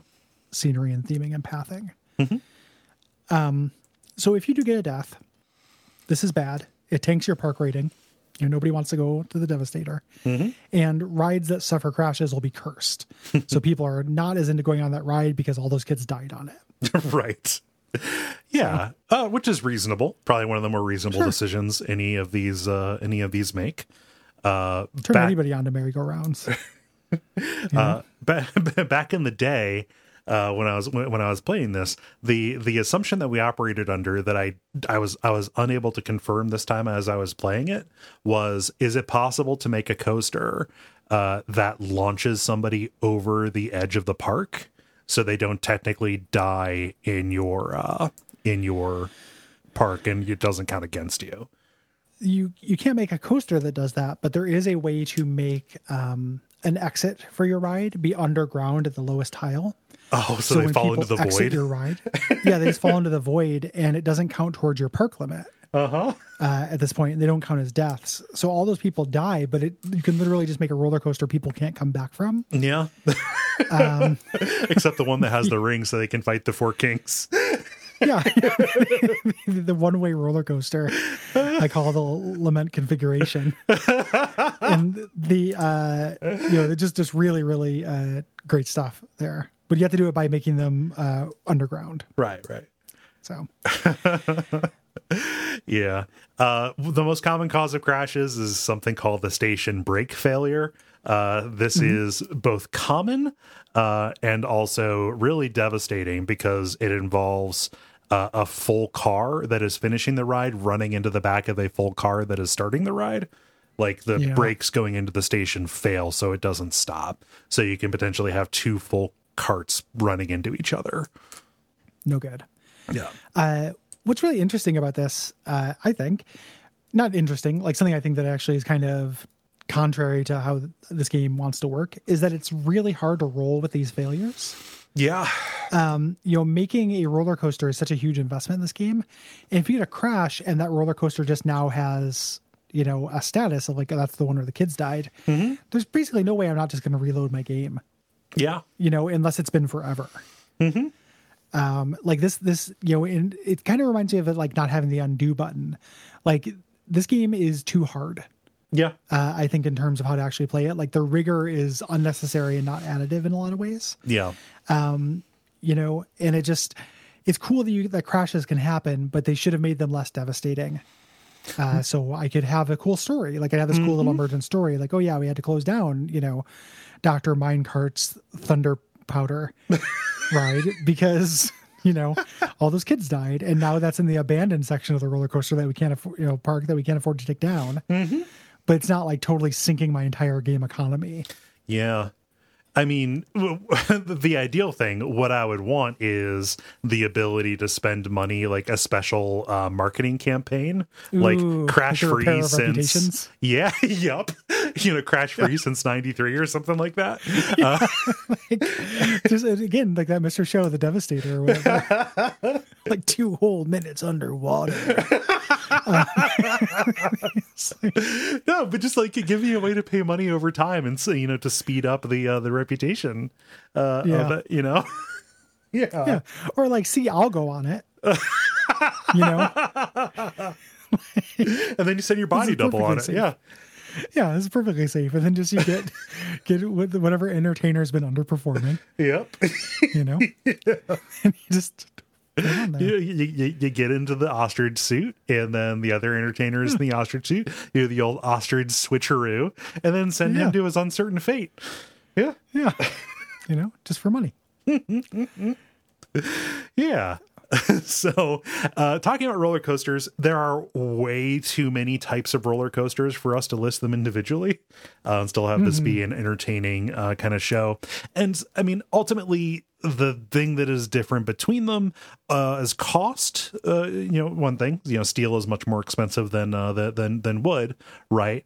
Uh, but different types have uh, different uh, parameters that they have to uh, fall into, right? So, you know, a wooden roller coaster can't necessarily have really steep banks on its curves, right? Um, Yeah. stuff stuff like that. Whereas like a steel coaster that goes like suspended along a pipe will be able to have like corkscrews and stuff. Just the you're picking your limitations that you're getting, and you know, and also the aesthetics of it, right? Like, the yeah, aesthetics are a huge part of this. Like Yeah. having all these very different types, like a lot of these will be similar in how they're performed for you. The way they're different is in how they look and what they're like to build as like kind of a physics challenge. yeah, But if you're playing mostly for the management section, like you can do you can get a lot done with looping coasters. You really can. You know, and and they're just they're cheap and they have a small footprint a lot of the time and mm-hmm. like pretty good for you. Yeah. Yeah. Um, so this is this is for like enthusiasts, you know, to go really deep on this stuff or high mm-hmm. level play. Yes. Um, So there's different types. There's little baby coasters, starter coasters. Mm-hmm. So uh, junior coasters. Big shout out to Rolling Thunder. in Oh, yeah? Six Flags Great America.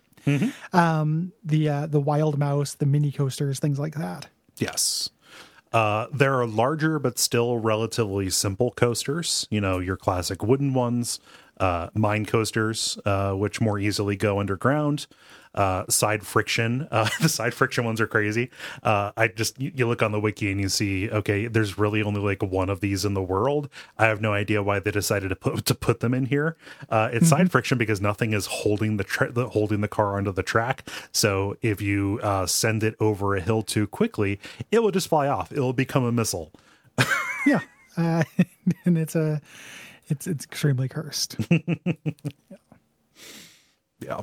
yeah. Um, you've got coasters that are built for specific movements. These are oftentimes uh, uh, steel ones. You know, you got your loops, you got your corkscrews, you got your twisters, stuff like that. Mm-hmm. Yeah. Um, we got uh, these kind of different uh, positions you can be. So standing coasters, you know, big. You remember when Superman the Ride came out? Mm-hmm. The first uh, that, was a big deal.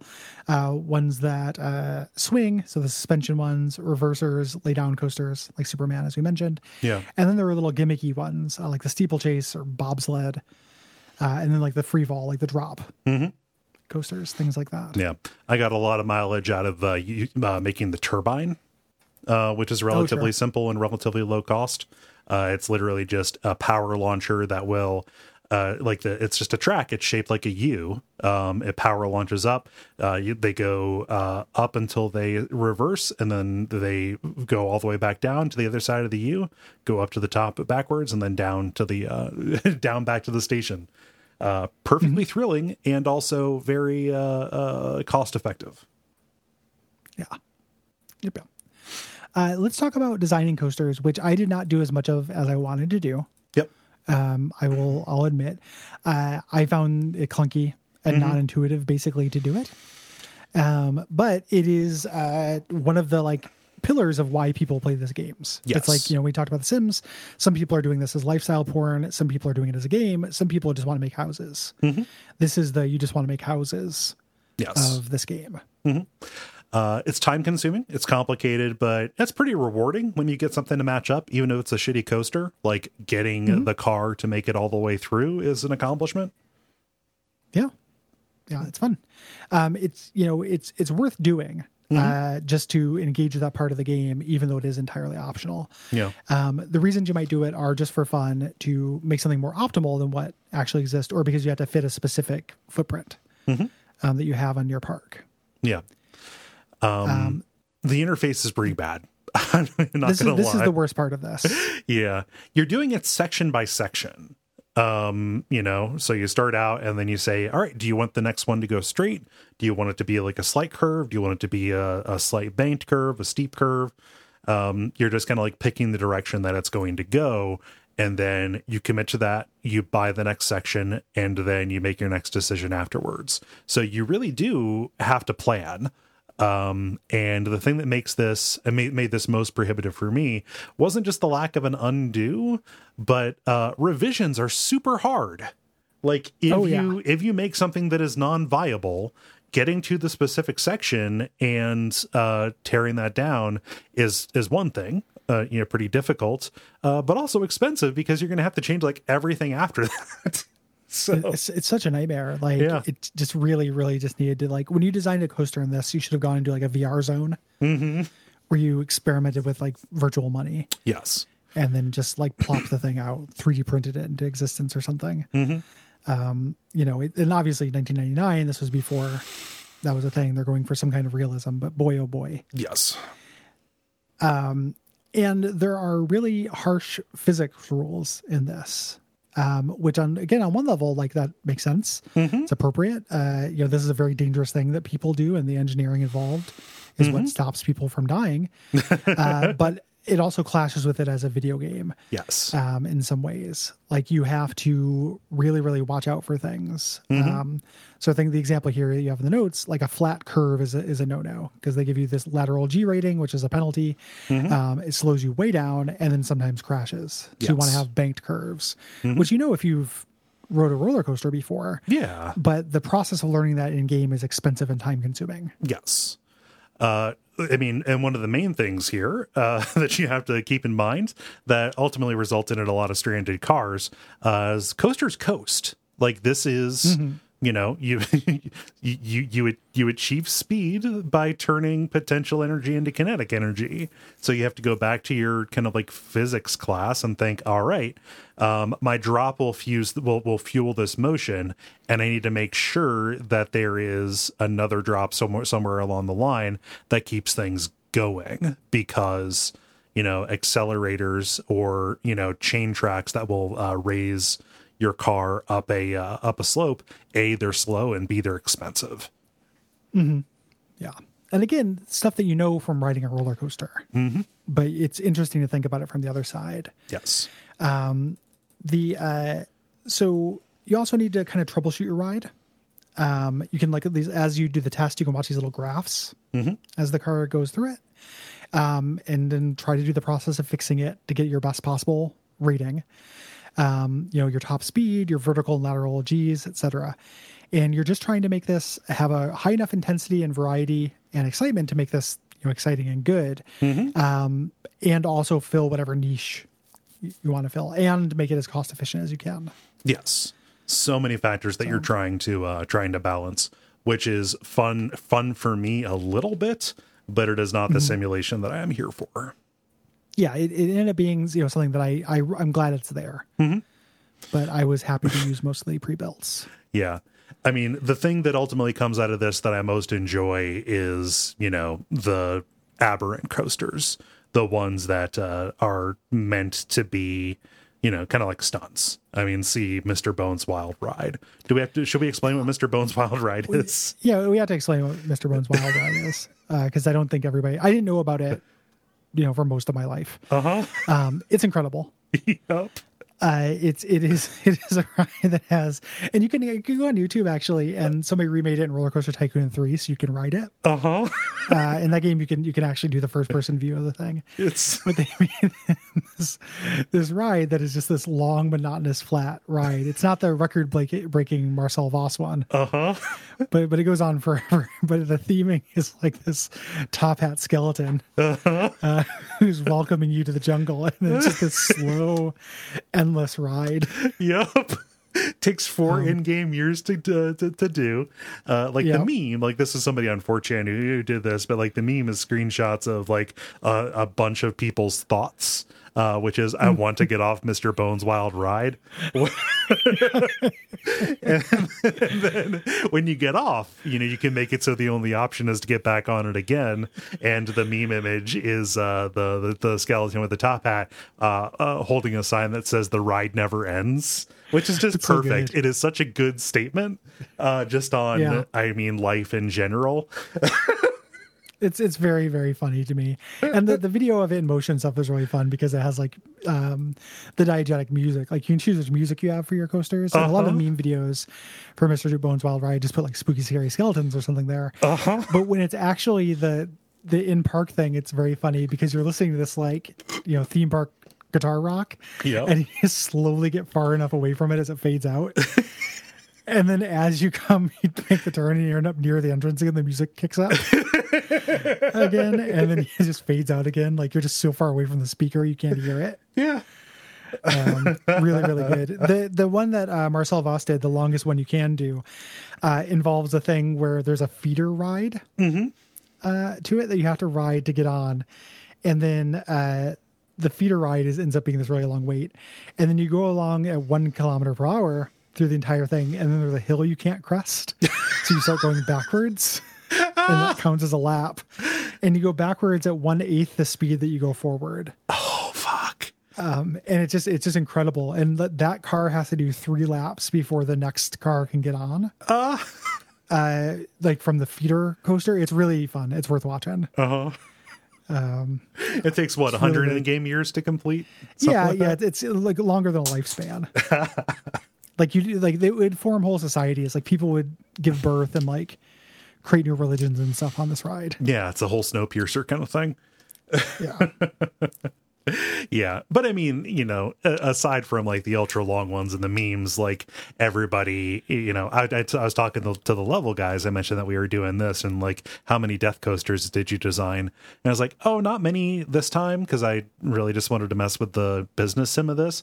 But like everybody, if you played this as a kid, the first thing that you wanted to do was make it crash because crashes Yeah. are interesting, right? yeah. Similar, similar to drowning uh, in The Sims. Yes. You know, like you- you're you're gonna you're gonna do the the kick the dog thing. Yeah.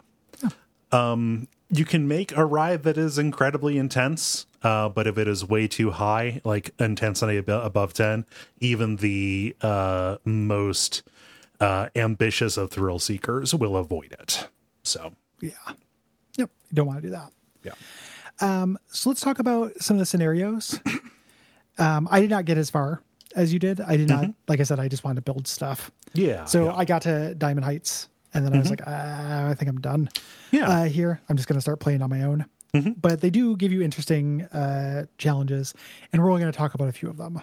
Yeah, yeah. So I got to the Sapphire group. I think that's like the fourth bunch.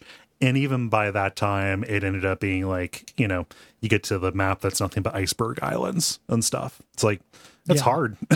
like, uh, this is a different kind of planning that I actually want to do that then is fun for me. Yes. Yeah. Yeah. Um, like an easy good one to get rolling on that is uh you know not so much a um you know start fresh like bumbly beach is good because it starts you with uh like an existing uh successful small amusement park so you don't have to build your own wooden coaster like that one's pretty good Yeah. You just expand. yeah you know um the uh in terms of ones that you have here in the notes that i did that i have strong memories of uh, millennium mines is yeah. tough um because it, it's kind of your first introduction to elevation. And you have uh, a mine coaster which is good and will make money. Um but it's trying to teach you how to build underground and that's really difficult even though it helps. Yeah. Uh, with your rating and everything, I find it really hard. And this is where I would run into things where two pieces of land would look like they matched up, but I couldn't build a fucking path on there, mm-hmm. and just lost my mind yeah. uh, with frustration on that map. yeah. Yeah, a good uh kind of like green hill wide open one is crazy castle actually. Um what is it? Uh, not evergreen green gardens but like the forest one is the closest that you can Forest? get something like that yeah. Yeah, there's something like that. yeah evergreen forest i think is is maybe what it is. Uh like that that is one of the closest that you get. Um uh but uh crazy castle uh is i think a little bit better just because it is just a big wide open square field.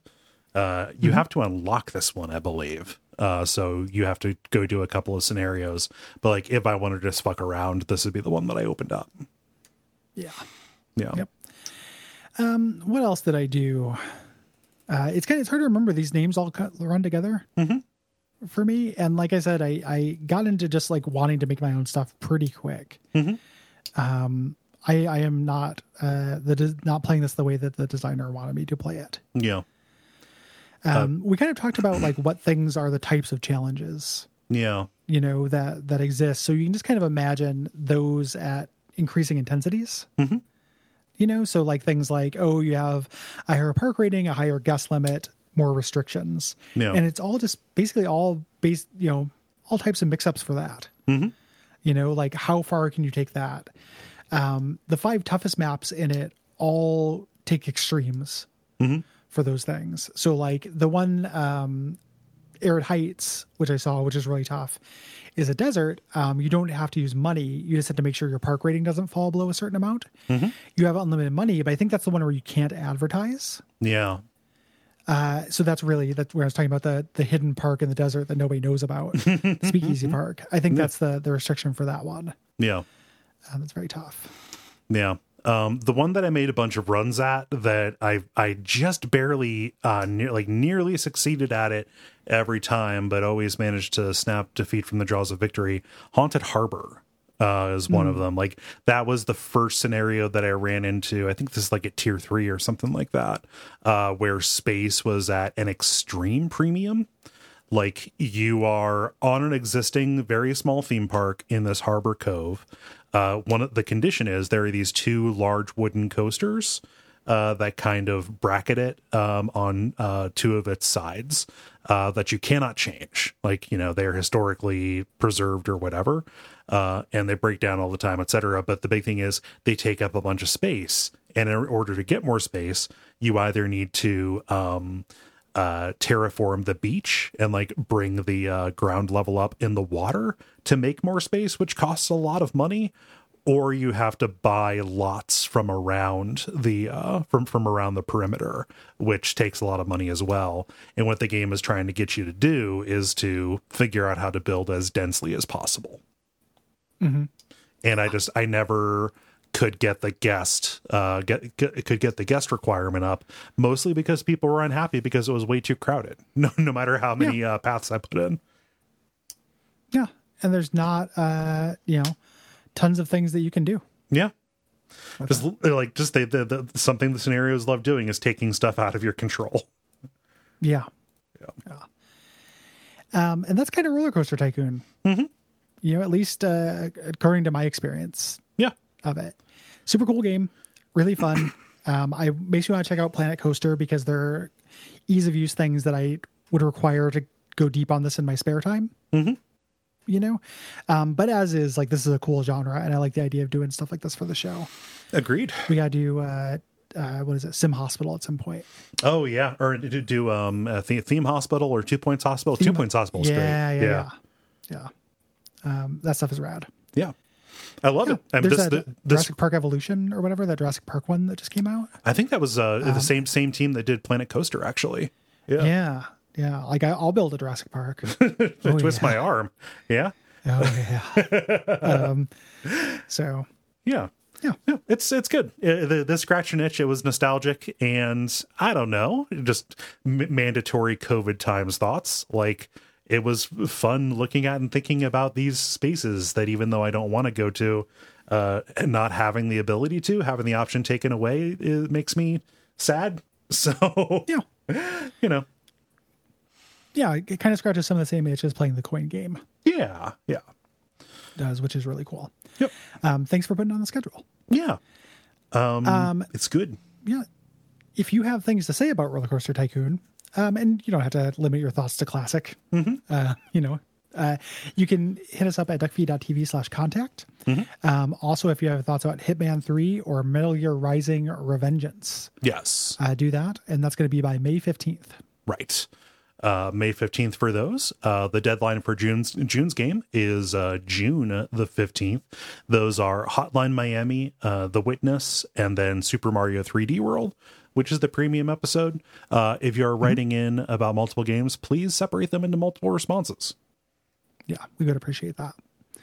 Um, if you would like to support us, get episodes early, sponsor a game, there's still a few slots left this year.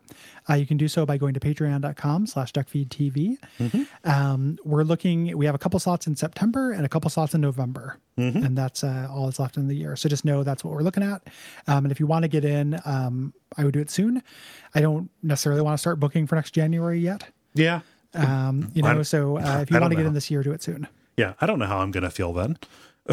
Yeah, what I'll be I in mean, the you mood know, for. it- it's a, it's just, it's a little too surreal. Yeah. To start looking at two- 2022 yet. um, so get in now if you'd like to do that. Um, otherwise, though, just we really appreciate your support. yeah. Um, you can also leave ratings reviews on Apple Podcast or Podcast Addict or tell your friends. Hmm. Uh, that is an excellent thing to do. It is. Yeah. Um I think that's pretty much everything. I can't uh I can't think of uh much else to uh to put in here. So Yeah. I will say uh until next time, watch out for Mr. Bones.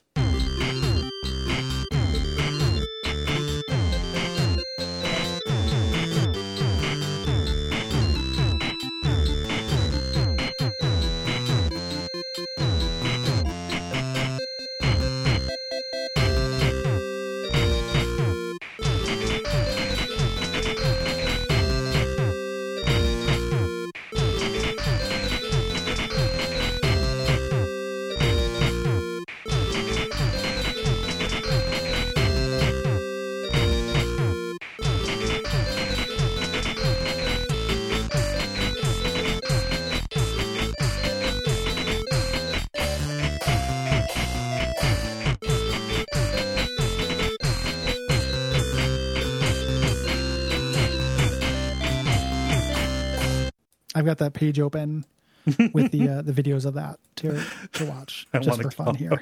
I want to get off Mr. Bones Wild Ride. I want to get off Mr. Bones Wild Ride. I want to get off Mr. Bones Wild. Tough shit. we all do. Yeah. 30,696 feet of track. Wanting to get off Mr. Bones Wild Ride is not a personality.